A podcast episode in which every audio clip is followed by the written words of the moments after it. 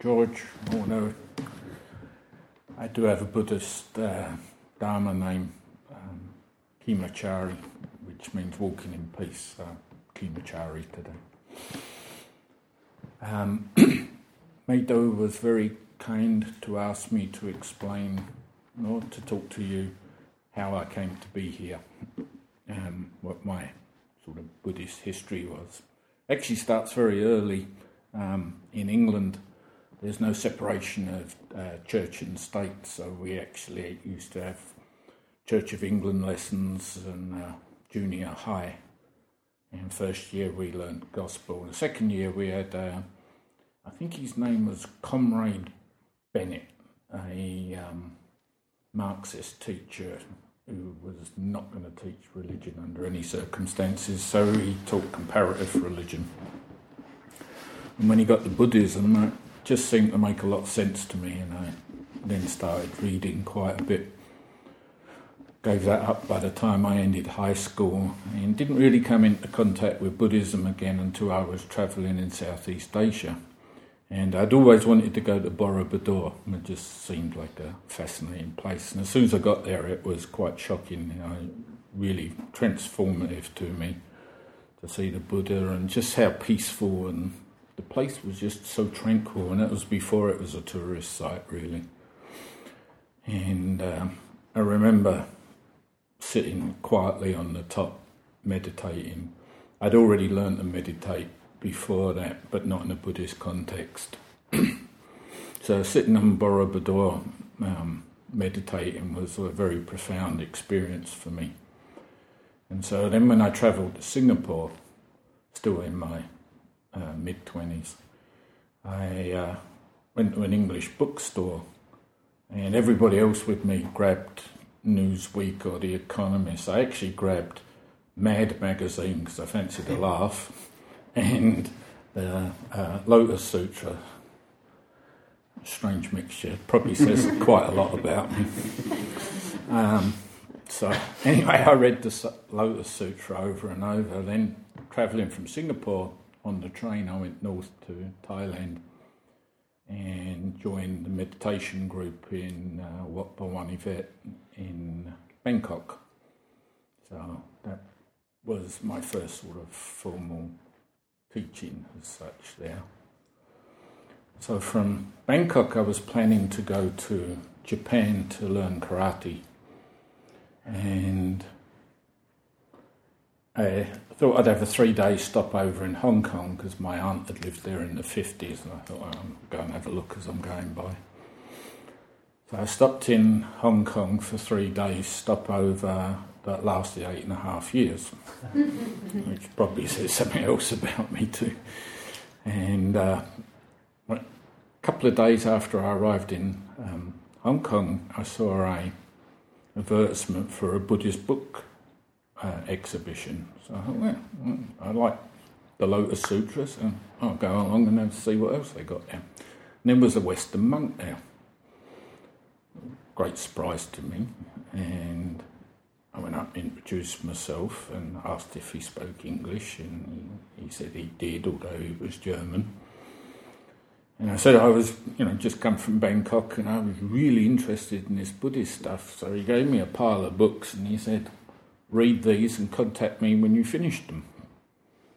So after about three weeks, I contacted him, and he said, "Come, come over." And he said, Did you read all the books? I said, Yes. He says, what's this point? What does that mean? And I realised I was getting an oral exam on all on all, all six books. And at the end of it, he said, Yes, you really did read them. Very good. Here's another pile. and so after that, I came back. It took a bit longer to read the second pile. And uh, again, I had an exam, and then he asked me about what the precepts meant and stuff.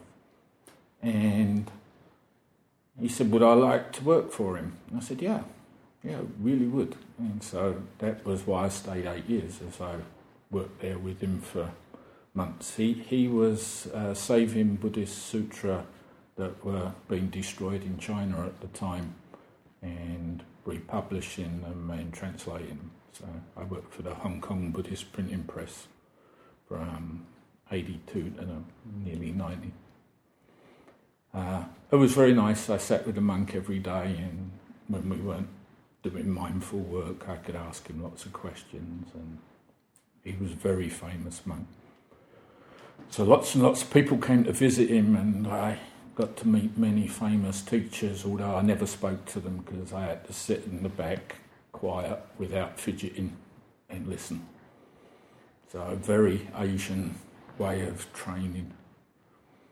Um, he taught me Vipassana first, and then after about a year of Vipassana training, he decided that I should move on to Samatha calming training.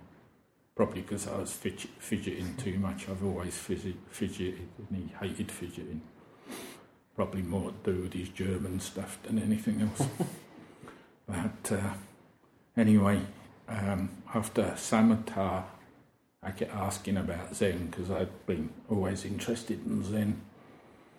And uh, he introduced me to uh, a friend of his, an even more austere, uh, more austere um, monk who was uh, Chinese and um, was heir to all five schools of Zen Buddhism. Well, yeah, Chan as it is there. And so I, we used to go over and drink tea with him. He was very quiet man. Um, he'd ask me sort of one question occasionally, and I'd give one answer, and we'd drink tea, and that was that. And uh, I asked him some of the standard questions. One I really remember asking him was um, uh, tear up the sutra, you know, forget the sutra. There's nothing to be learnt in them. And I asked him that, and he said, Well, before you can forget them, you really need to learn them all. So if you know them all off by heart, then you can forget them. And so um, another time I asked him, um, I, I read it's better if you meet the Buddha to kill the Buddha.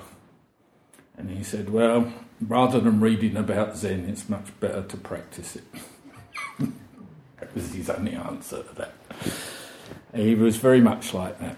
But uh, after a while, he, he, invited me to go on a uh, retreat in his monastery, which I did. Stayed there for about three months. Um, I was given the task of hand copying large sections of sutra out. Um, he particularly liked the um, Lotus Sutra, the, uh, the Wisdom Sutra, the Heart Sutra. Uh, he gave me, uh, you have it out there, Conze's uh, um, large discourse on Prajnaparamita in 5,000 slokas. So And again, I would get you know questioned on these, and I was the only Western. In fact, I was the only English speaker in the place, so didn't. It was pretty well a silent retreat, not by choice, but uh, it was very, very interesting, and I enjoyed the solitude a lot. Um,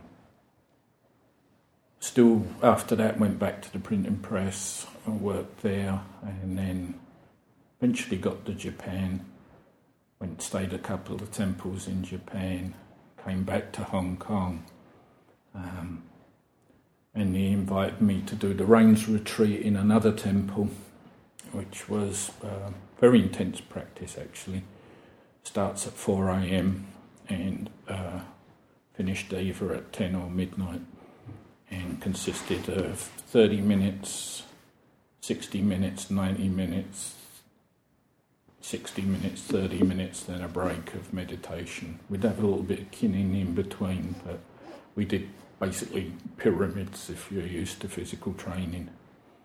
Um, for a long time, every day, um, in silence. And at the end of that was a big um, a Buddhist holiday in Hong Kong, and the whole went from being like 30 of us to 1500 of us, and people were sat all around outside and everywhere. So, again, I was the only Westerner there.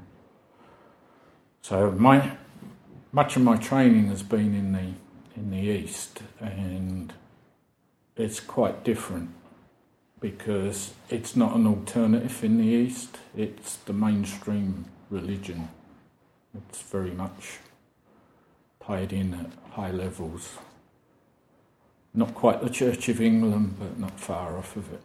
Uh, certainly in Japan, the shoguns and the samurai all practiced Zen and was, was completely expected to be conversant with every aspect of it. So any sense of alternativeness uh, just didn't exist there. And because I had mostly Asian or Asian inspired teachers, it consisted of a lot of listening and not much questioning. So after years of training now, um, my wife got a job in the States, so we moved to the States.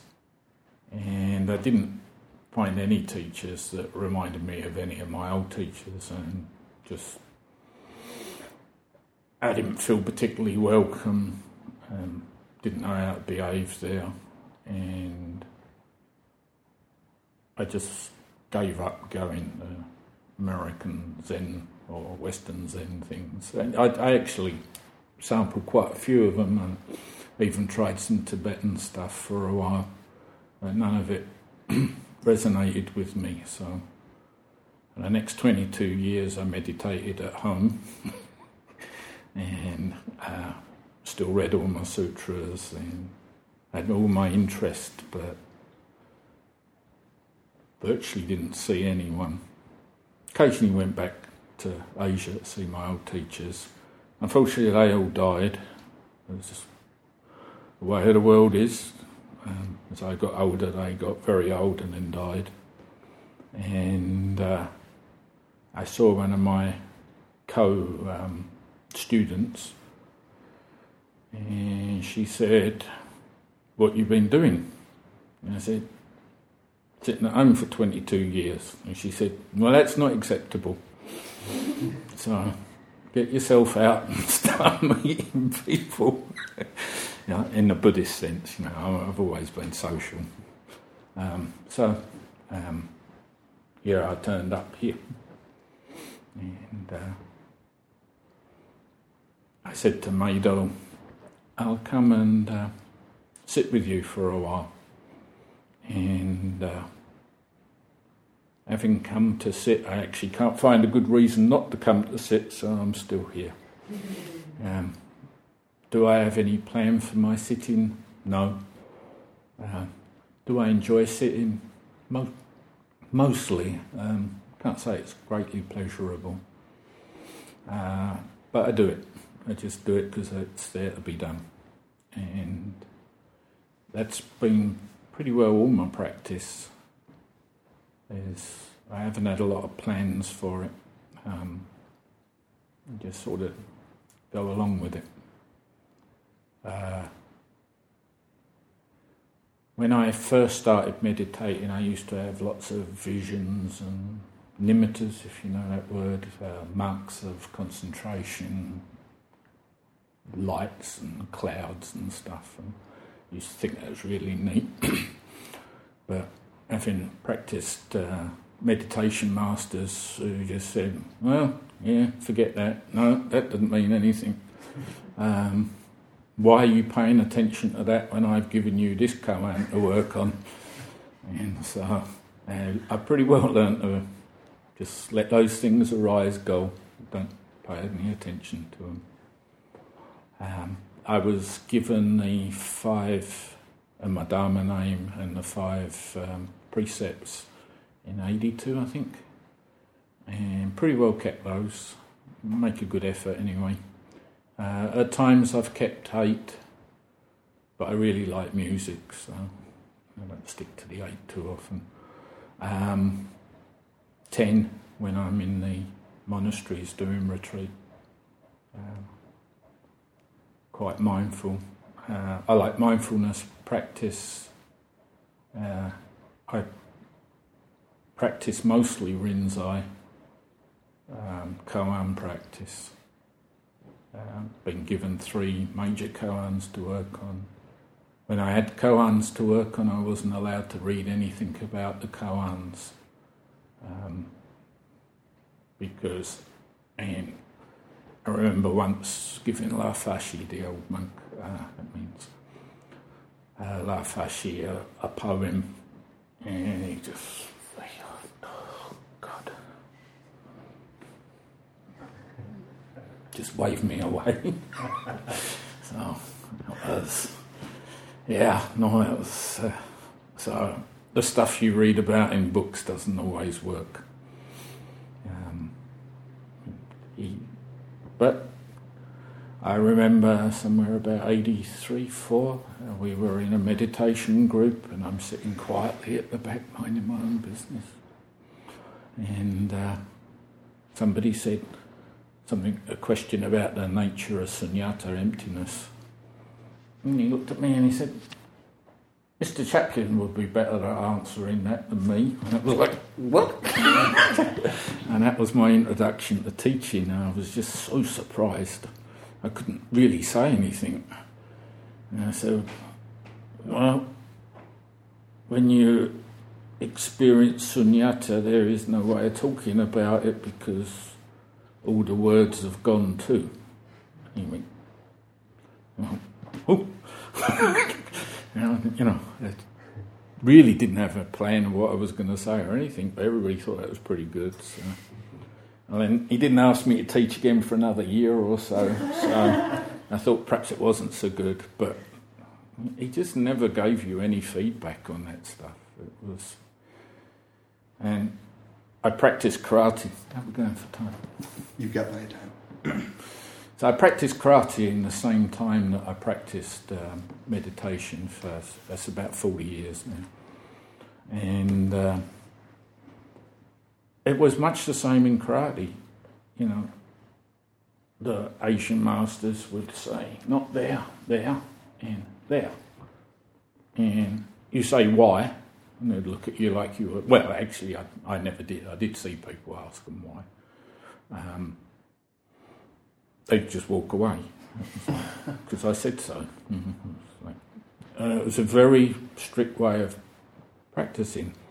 I started when I was teaching karate, and I've taught karate much longer.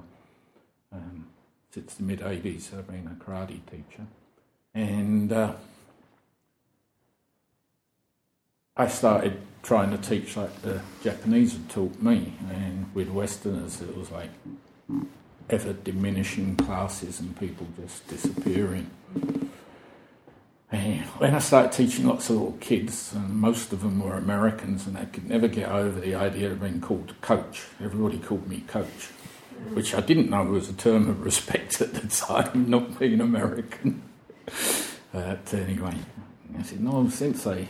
Mm. Yes, coach. so,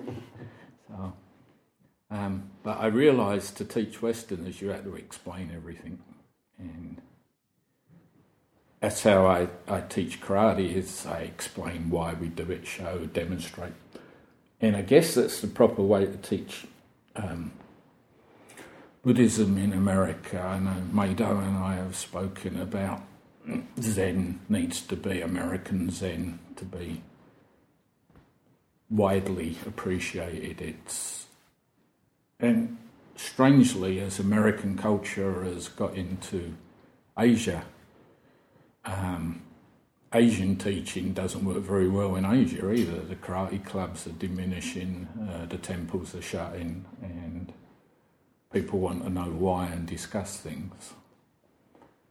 Um, I would think for a young person that it's probably a great future in um, Buddhist Twitter. You know, I couldn't quite do it, but daily Twitter, Buddhist aphorisms or something. Um, always through the history of Buddhism, the core teaching remains the same. The methods of teaching, the explanations have been changed slightly to suit the audience.